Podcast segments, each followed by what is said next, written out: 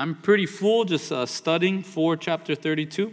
I've uh, been uh, convicted and smacked around enough, so I'm good to just pray and close it. But uh, you guys would be robbed of the smackdown as well. So I'm here to just share uh, share the blessing. We come to Numbers 32, and Israel has been going through their wanderings. We know that that's the original Hebrew name there for the book of Numbers is the book of wanderings, and we're following Israel through their journey, rather their wandering in the wilderness because of their disobedience. We've mentioned that each Wednesday night, the whole theme of Numbers is obedience versus disobedience. And here we're going to be introduced to a couple tribes that are on the verge of disobedience. Read one scripture. Uh, Romans 15, verse 4 tells us, For whatever things were written before were written for our learning, that we through the patience and comfort of the scriptures might have hope. So, again, Numbers 32, this is for our learning, not just the historical aspect of it, not just the life of Moses, uh, but Lord, how do I apply this to my own life? So, let's read Numbers 32, verse 1 through 5. It says, Now the children of Reuben and the children of Gad had a very great multitude of livestock. And when they saw the land of Jazer and the land of Gilead, that indeed the region was a place for livestock, the children of Gad and the children of Reuben came and spoke to Moses, to Eleazar the priest, and to the leaders of the congregation, saying, Ataroth, Dibon, Jazer, Nimrah, Heshbon, Eli, Ale, Shebam, Nebo, and Beon, the country which the Lord defeated before the congregation of Israel, is a land for livestock, and your servants have livestock. Therefore, they said, If we have found favor in your sight, let this land be given to your servants as a possession. Do not take us over to the Jordan. Again, Israel, this book of wanderings, where are they wandering to? They're wandering to the promised land. They've been in this wandering, and the whole journey is to lead up to the promised land. In the last chapter, last two chapters, we saw Israel defeat the Midianites, and they were able to pillage and plunder. We saw that strange prophet Balaam get what he deserves, right? And he's put to death. And it seems as if the land of Midian and the land of the Moabites was a great land for livestock. And now the tribe of Reuben and the tribe of Gad say, You know what, Moses? Let's just stay here. Don't take us over the Jordan into the promised land. Again, God had promised this land to Abraham centuries ago, over 400 years ago. Israel was in slavery for 400 years, dreaming and crying out for this promised land. These same Israelites were in the wilderness traveling 40 years towards this promised land. And yet the Reubenites and the Gadites say, Do not take us over the Jordan. Again, it's pretty much insanity if we really think about it. I don't know when was the last time you journeyed and you wandered your way to Disney World, right? And you went through the three hours. If you have little ones, maybe it's longer than three hours, four hours traveling up there. But imagine I don't know if it exists anymore, right? Yeehaw Junction. Or imagine, right? You pull up to the stop on the way there and they see the candy, they see the Mickey Mouse with all the pamphlets that kids love to grab one of each one, right? They see the little playground, the little dog park, they see the Dunkin' Donuts and the Wendy's right there off the turnpike. And they say, Mom, Dad, let's just stay right here, right? Mickey Mouse's statue's right in the middle here. There's soda, there's snacks, they got frosties. Let's just stay right here. We would consider that mad, especially after spending tens of thousands of dollars on the trip, right? But how much more is Moses almost like tweaking a little bit, right? As he's hearing this, as Moses would desire nothing more than to be able to go into the promised land, but he knows because of his sin, he's not able to go in. You see, these men were not looking at life spiritually, and they certainly were not allowing the Word of God to dictate their goals or dictate their path. It's a great question for us practically. What dictates the goals within our lives? Is it God and His Word, Or is it the American dream? Is it our parents? Is it our in laws? Who dictates the path that we're going down? Is it the Word of God or is it someone or something else? God and his own words had specifically promised land to Reuben and to Gad, and yet they wanted to settle for less than what God had promised them. What the problem here is that the focus of these tribes was not on God, was not on his word, it wasn't on God's promises. The focus of these tribes was on what the current land could do for their very great multitude of livestock. And their focus on what the land could do for their very great multitude caused them to lose focus on what God's best was for their lives or the possibilities of what they could miss out on if they did not follow God's word. When was the last time when we made a decision, we considered, what if I'm not following the Lord here? What if I'm missing out on a promise that God has in store for me here?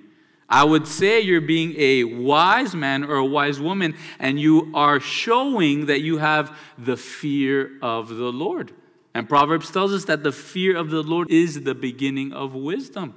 Oftentimes, we don't stop and consider what am I missing out on? What promise am I missing out on from the Lord? We're more concerned with what am I missing out on when it comes to comfort or when it comes to the toys or what this world has to offer. If we're quick, we could turn to Genesis 13 and we see the life of Lot and how these three verses completely change not only the life of Lot, but the life of his future children, right? It affects all of them because of where Lot's focus was at. Genesis chapter 13, verse 10 tells us, And Lot lifted his eyes and saw all the plains of Jordan, that it was well watered everywhere before the Lord destroyed Sodom and Gomorrah, like the garden of the Lord, like the land of Egypt, as you go towards Zoar. Then Lot chose for himself all the plain of Jordan, and Lot journeyed east, and they separated from each other.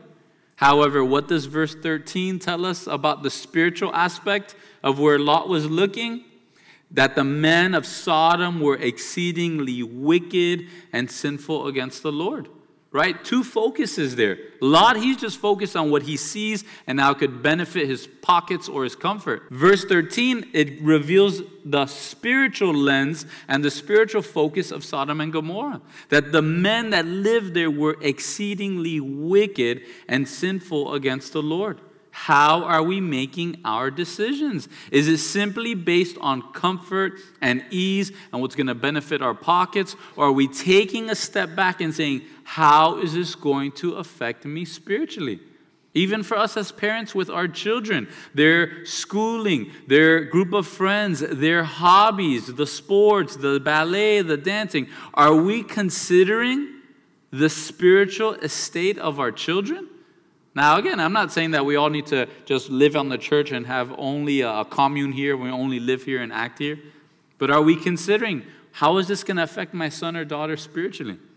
The way they're built, the way they're made up, does this sport lend to them growing spiritually? Or am I going to have to do even more work here as a parent to enforce the truth of God's word? Biblically, we see that focusing not only on comfort, but focusing on what we may miss out on in this world is not the right way to make a decision either. Sometimes we see an option, we say, man, I don't want to miss out on X, Y, or Z. You see, in Matthew 19, verse 21 and 22, Jesus tells the rich young ruler, if you want to be perfect, go and sell what you have and give it to the poor, and you will have treasure in heaven. Come, follow me.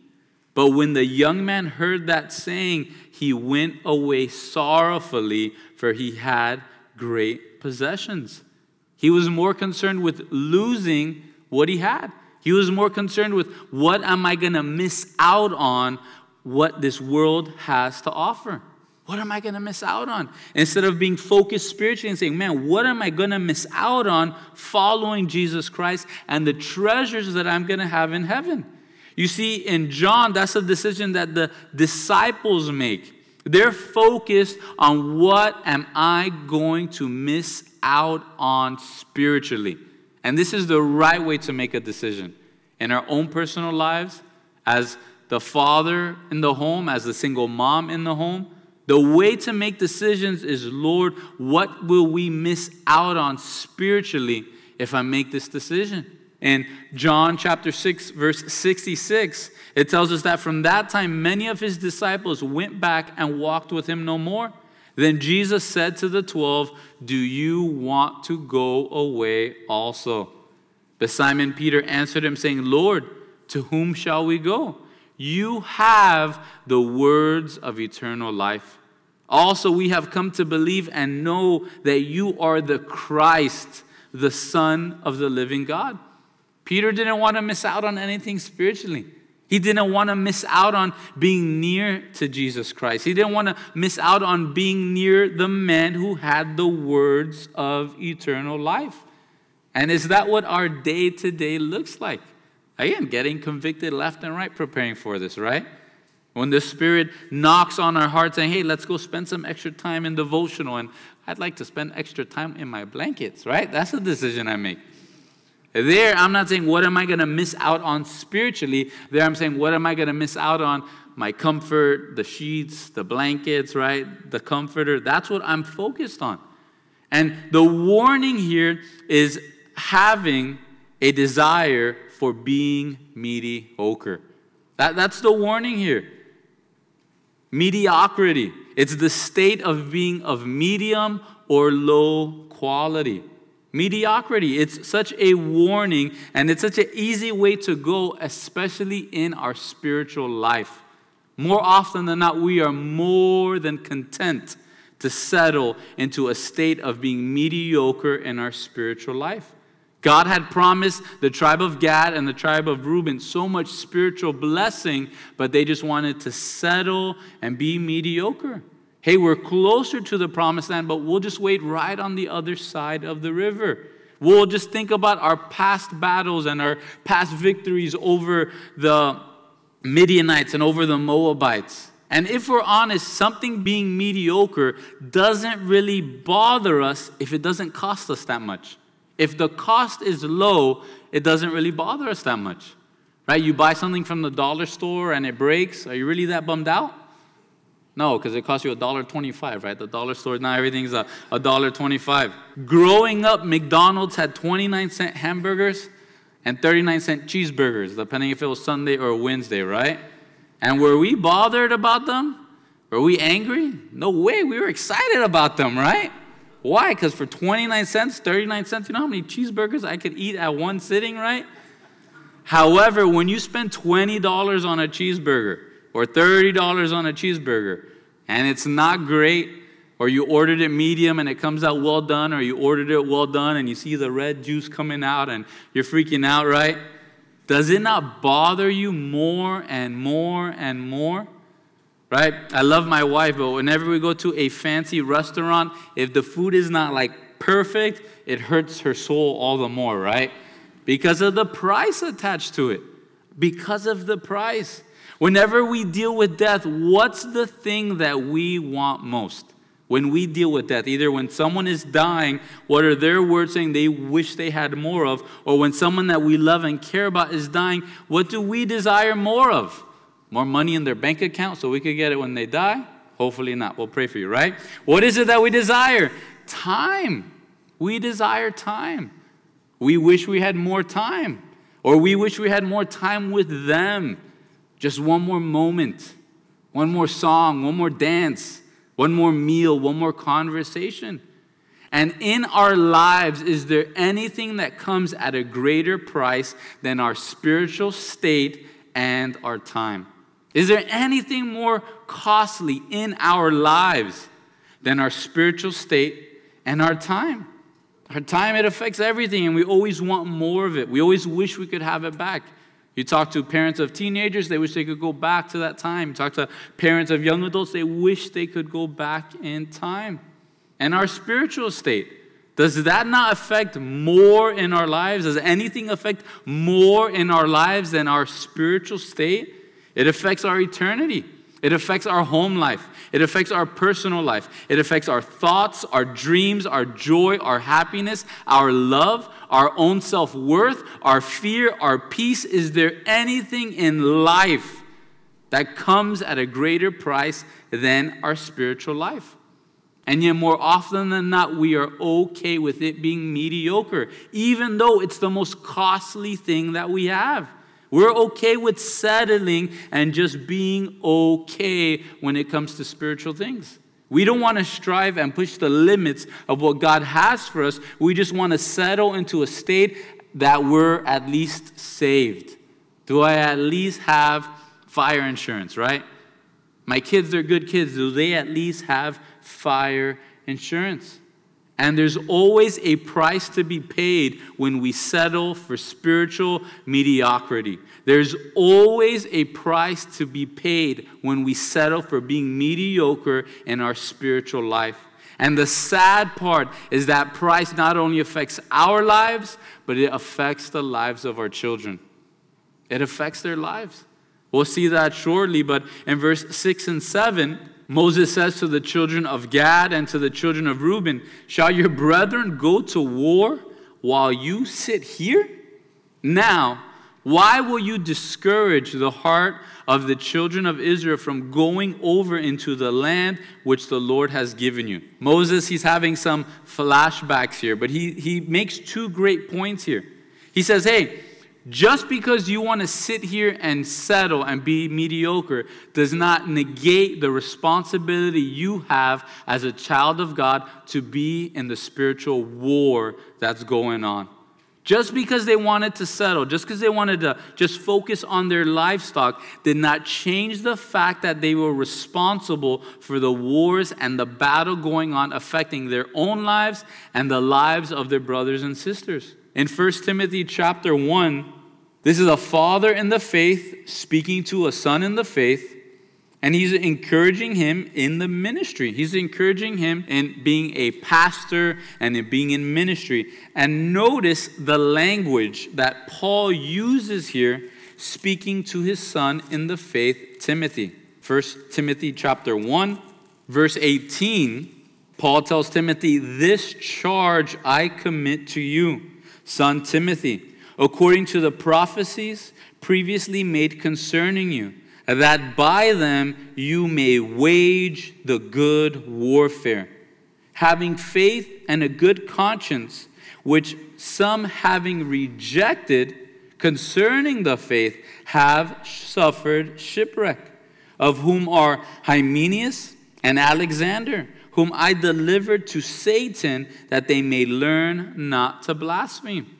Again, this charge I commit to you, he's speaking of being enlisted in the military.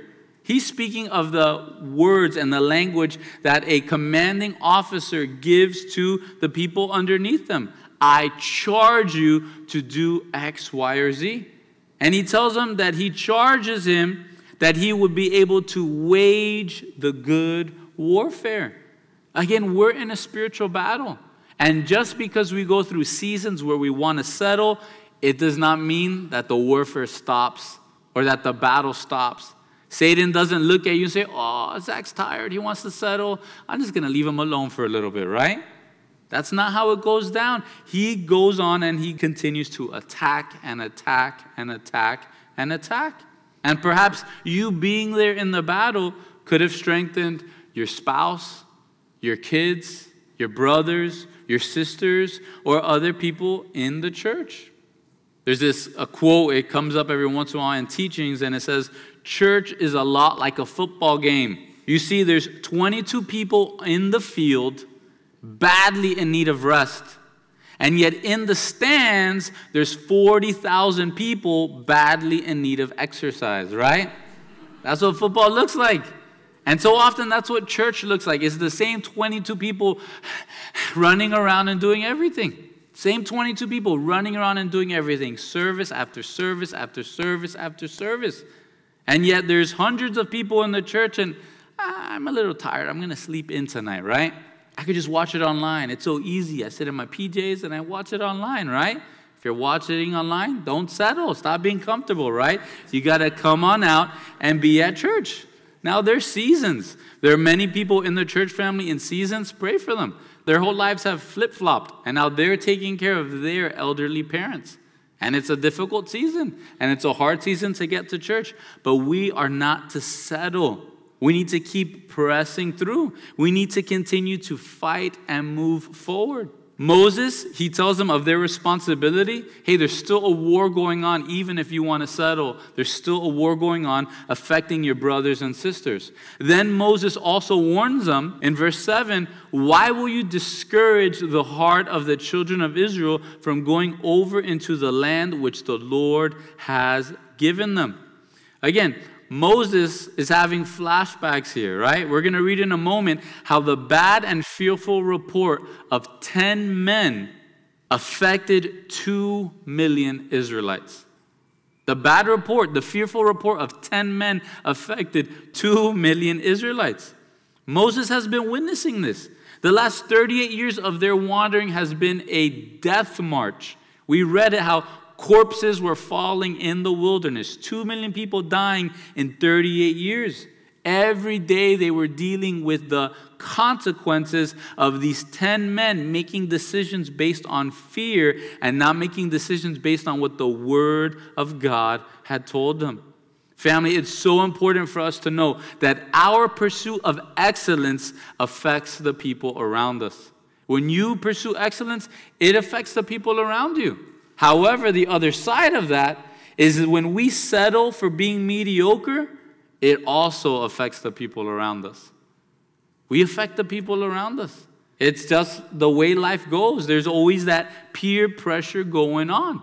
Sometimes there's different conferences, different retreats, right? And you ask someone else, hey, are you going? Nah, I'm not going, right? And where do you go? Ah, maybe I shouldn't go either, right? You talk to someone here, you're going, yeah, man, I'm going, I'm super excited. Yeah, maybe I should go. They're excited about it. Why am I not excited about it, right? And it affects us. When we pursue excellence, it affects the people around us. My pursuit of excellence when it comes to steak and coffee, it's affected the people around me. Last year we were at the men's conference and we went out for steak. There's like 30 guys at a restaurant and I have my dad with me and he's eating the steak and I could tell. I know my dad's eyes. So I'm seeing him eating the steak and hey, dad, were you happy with the steak? Eh, it was okay, right? He's seeing, we talked about it, right? The price and the steak that came out. Now, it was a good steak in a restaurant, but he's used to the steak that we make in the house. He doesn't have to pay for those steaks, right?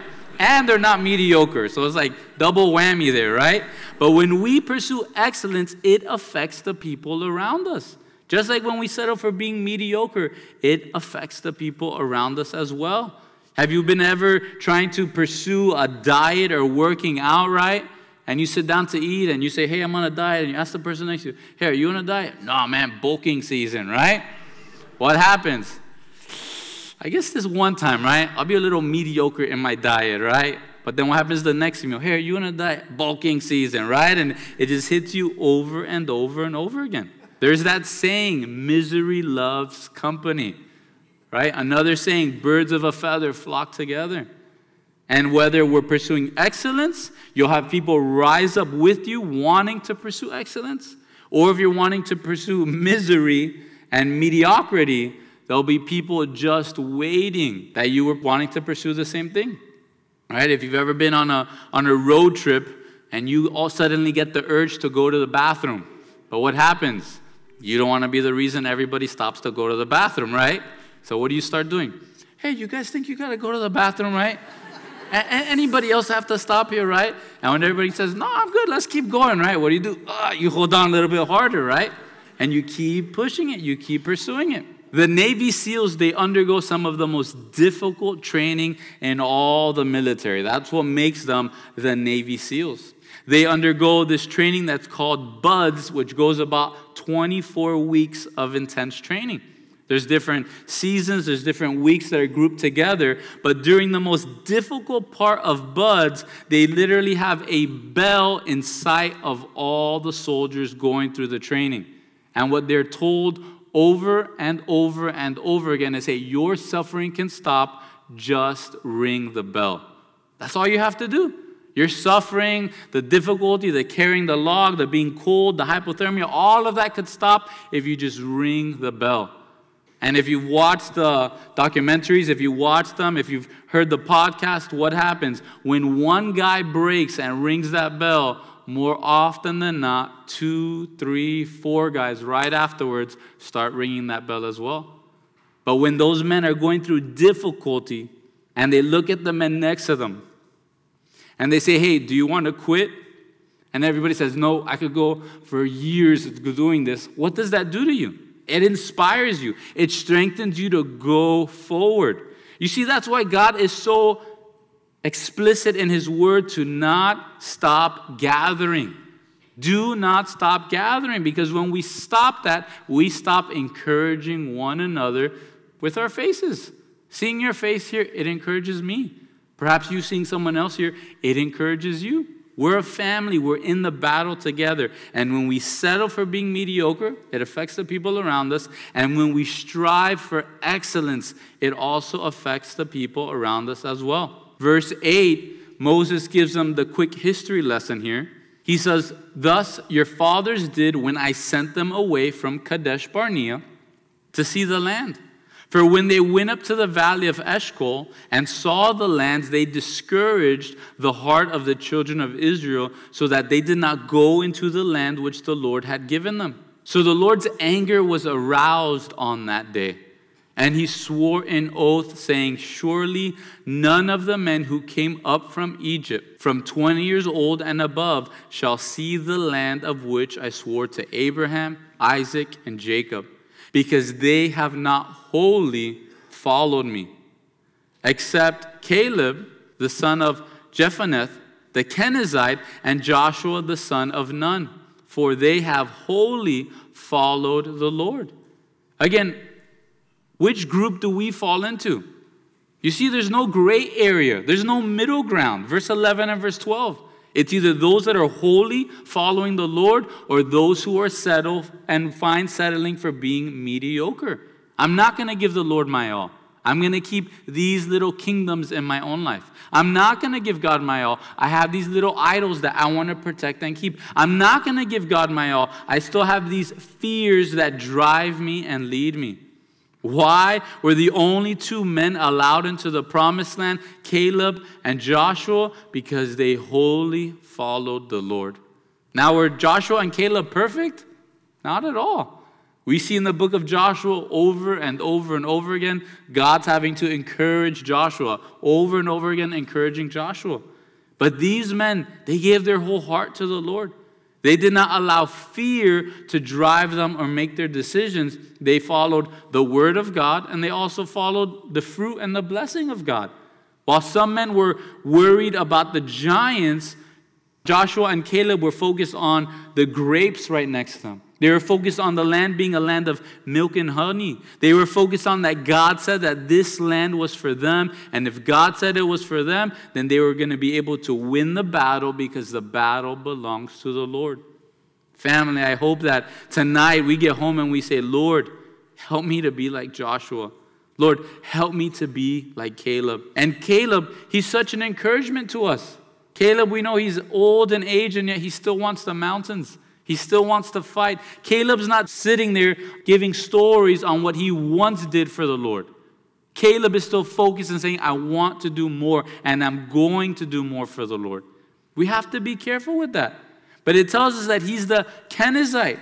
You see, Caleb wasn't even born into the family of Israel, he's an outsider. And maybe you're here and you feel like you're an outsider. You just started coming here. If you have that desire, to wholly follow the Lord, you can encourage the people around you, even the family that maybe you're being grafted into tonight. May we be those men and women that wholly follow the Lord. Verse 13 So the Lord's anger was aroused against Israel, and he made them wander in the wilderness 40 years until all the generation that had done evil in the sight of the Lord was gone.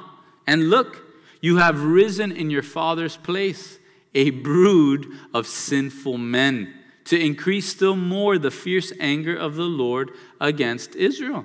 Again, they're repeating the same mistakes that their fathers did 38 years earlier. They wanted to settle and just stay there in Kadesh Barnea. They didn't want to go into the promised land. Verse 15 For if you turn away from following him, he will once again leave them in the wilderness, and you will destroy all these people. Sometimes we have these incorrect thoughts, right? Know, nobody else here has incorrect thoughts, right? But sometimes we take certain promises that God gives us and we lie to ourselves thinking that we don't have to lift a finger for them to happen. How God promises us that we are to overcome sin and that we're supposed to overcome temptation and overcome youthful lusts.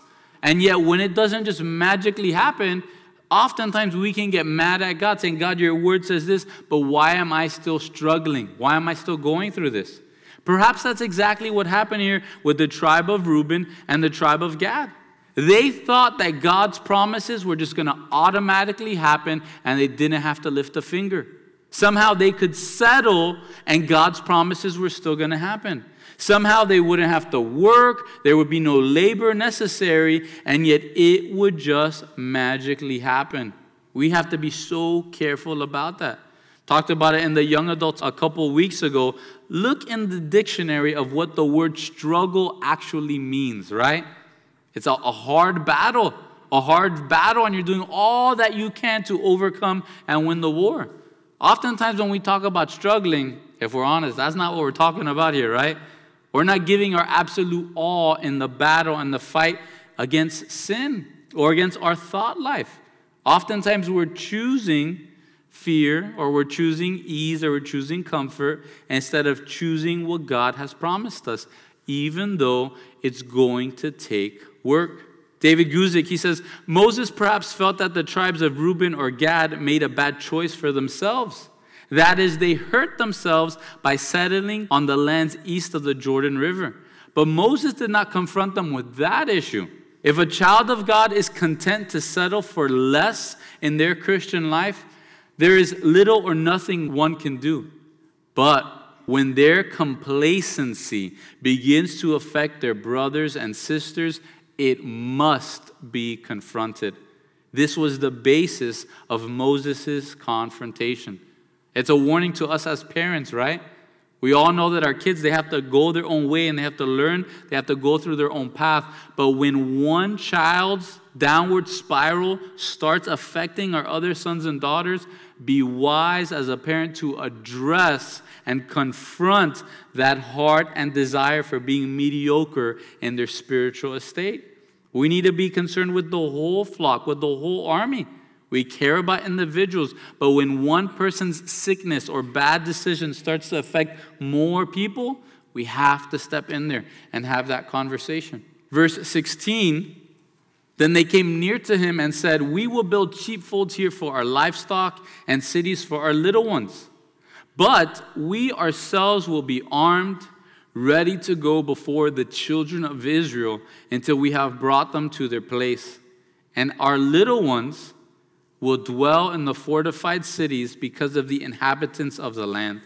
We will not return to our homes until every one of the children of Israel has received his inheritance.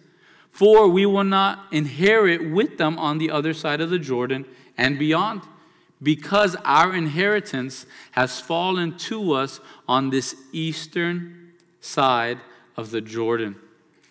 Here, what the tribe of Reuben and Gad are saying is hey, we're going to leave our children and our families out of the battle. We're going to go to war, and we'll leave our kids here in comfort and protection and in fortified walls and cities. And biblically, that goes bad every single time. Every single time. David, when he's running away from Saul and he's going from cave to cave and he's there with his family, everything's okay, even though they're dwelling in caves. Even though it may not look super posh, super perfect, super nice, may not be Coral Gables, right? But hey, they're living and they're surviving. The moment they have their own fortified city and David trusts in the fortification of the city, leaves the children and the wives, what happens?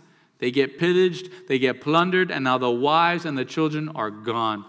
And here, there's a warning to us. If you're in the battle, let your kids see the battle. Let your children see the great spiritual battle going on. And may our sons and our daughters hear from us the battle that we're in. It's a warning to us as parents. Are you in the battle right now? What do your kids think of you within this spiritual battle? What part do they think you play? Or do they just see you, yeah, my dad and mom, spiritual battle? I don't see that. Or if there's one, I guess they're sitting on the bench here in the comfort of the living room, watching the news every night, right? Where are we at? Are we encouraging and exhorting our kids to jump into the spiritual battle? Or are we the reason and the excuse that they use to stay in mediocrity? Right? What a dagger in our hearts. Do our kids look at us and say, hey, I want to be in the battle like dad? I want to be in the battle like mom? Or do they use us even though it's wrong, as the reason and the excuse to sit on the sidelines and settle and settle and settle and settle. Right? There's that great season in the life of a dad when the kids say, My dad can beat up your dad, right? And when you're a dad and you hear that, it encourages you and say, I gotta work out even harder, right? I gotta get even stronger, right? So I can give him the truth to what he's saying. What do our kids say of us when it comes to spiritual things? What do they say of us? Do we tell them of the great spiritual battles going on? Do we tell them of the great spiritual victories that are taking place within the church and within our lives? How friends and family members are getting saved, how marriages are being healed, how people that weren't able to have kids are having kids. Are we telling our kids of the victories of the spiritual battle going on? Are we just warning them about it? Are we telling our kids to focus their eyes on money or education or on comfort? Or do our kids know that the most important thing in our life, in my life as a father, is the battle that Jesus Christ has me fighting? What do our kids see when they look at us? Verse 20 Then Moses said to them, If you do this thing, if you arm yourselves before the Lord for war, for the war, and all your men cross over the Jordan before the Lord until he has driven out his enemies from before him, and the land is subdued before the Lord, then afterward you may return and be blameless before the Lord and before Israel. And this land shall be your possession before the Lord. We spoke about it lightly. Again, we don't have time to go into all of it. There's God's perfect will for our lives, and there's God's permissible will for our lives, right? There's two wills there. Here's God's perfect will. Zach, this is my ultimate desire for you. And then there's God's permissible will, where God's still going to accomplish everything He wants to do, but I'm going to be the one missing out. And here for Gad and Reuben, that's what they're going to go down the road of God's permissible will instead of God's perfect will for their lives. And in verse 23, what a great warning to us. But if you do not do so, then take note. You have sinned against the Lord, and be sure your sin will find you out. Build cities for your little ones and folds for your sheep, and do what has proceeded from your mouth. If you're wondering where that verse is, right, your sin will find you out, it's right here in Numbers 32 23. And what a warning to us. How often we buy into the lies of Satan that somehow I'm going to cover up my sin. Somehow I'm going to cover up this phone and this text and no one's going to find out. Somehow I'm going to cover up all of the DMs, all of the secret messages, and no one's going to find out. It's a lie from the enemy. The wages of sin is death. And whatever is done in secret will be brought to the light. Whatever is done in secret, the Lord will bring it out publicly. Now, for us to know here it just says, Your sin will find you out. It does not say that God will drag you out of your sin and beat you publicly in front of everyone around you, right? We have to keep that in mind. God, He deals with us, and His desire is to deal with us privately. That's always God's first desire, is to deal with us privately. In our devotional time, maybe during a Bible study, maybe listening to a teaching or listening to a worship song, God does his best to try to deal with us privately. But sometimes in our hard heart, Oftentimes, in just going by all the warnings, all the beckoning, all the wooing of the Holy Spirit, we harden our hearts, and then God has to deal with us publicly. We see it each time a pastor falls and it affects a whole church. It's on the news, it's on social media. That man, God was trying to deal with privately, probably for years and years. But the heart gets hard. We buy into the lies of the enemy, and we believe somehow my sin will not find me out.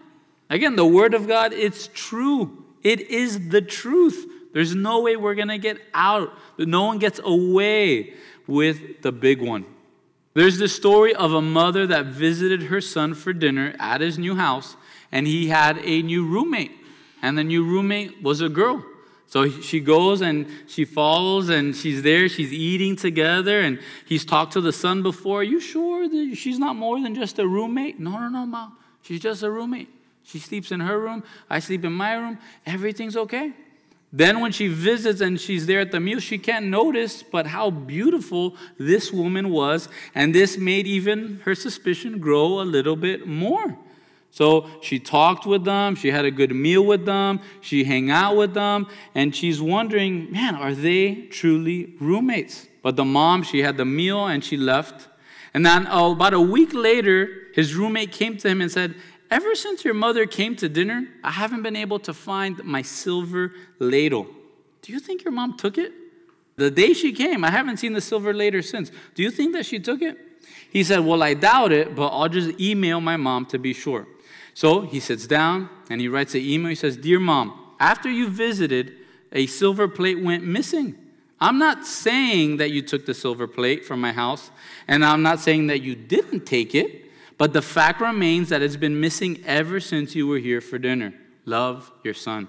Several days later, after receiving the email back from his mom, he gets a new email back, a reply, and it says, Dear son, I'm not saying that you do sleep with your roommate, and I'm not saying that you don't sleep with her, but the fact remains that if she was sleeping in her own bed, she would have found the silver later by now under her pillow. Love mom, right? You don't get away with it. We never get away with it. Never get away with it. Our sins will find us out. Our sins will find us out. We have to be so careful when the enemy lies to us because the best thing to do, the only thing that can affect our sin towards life, is by dealing with it biblically and bringing it under the foot of the cross and under the blood of Jesus Christ. If we try to deal with sin any other way, the whole lie, time heals all things. Complete lie.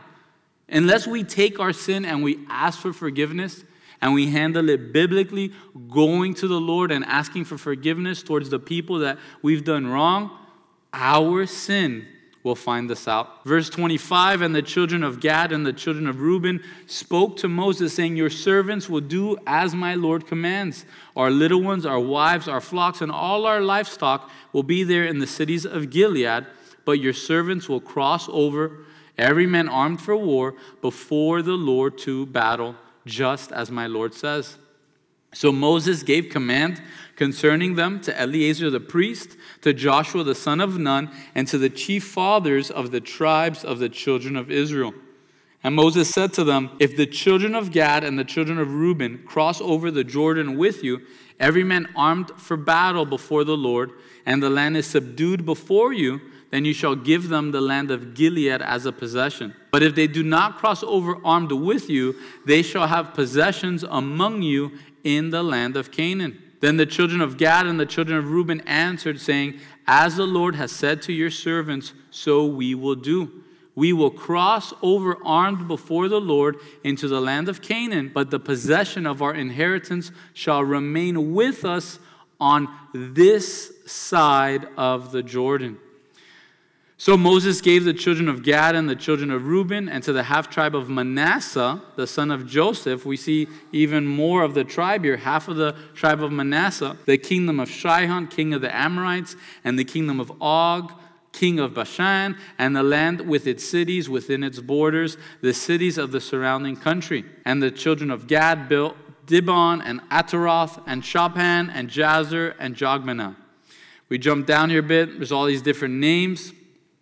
Verse 42 Then Nobah went and took Kenath and its villages, and he called it Nobah after his own name. Last thing to look at here because these tribes settled for less than God's best, not only would they have to fight the spiritual war that was going on, not only would they have to go and fight the war with their brothers, but they would have to fight many more battles because they were settled for mediocrity.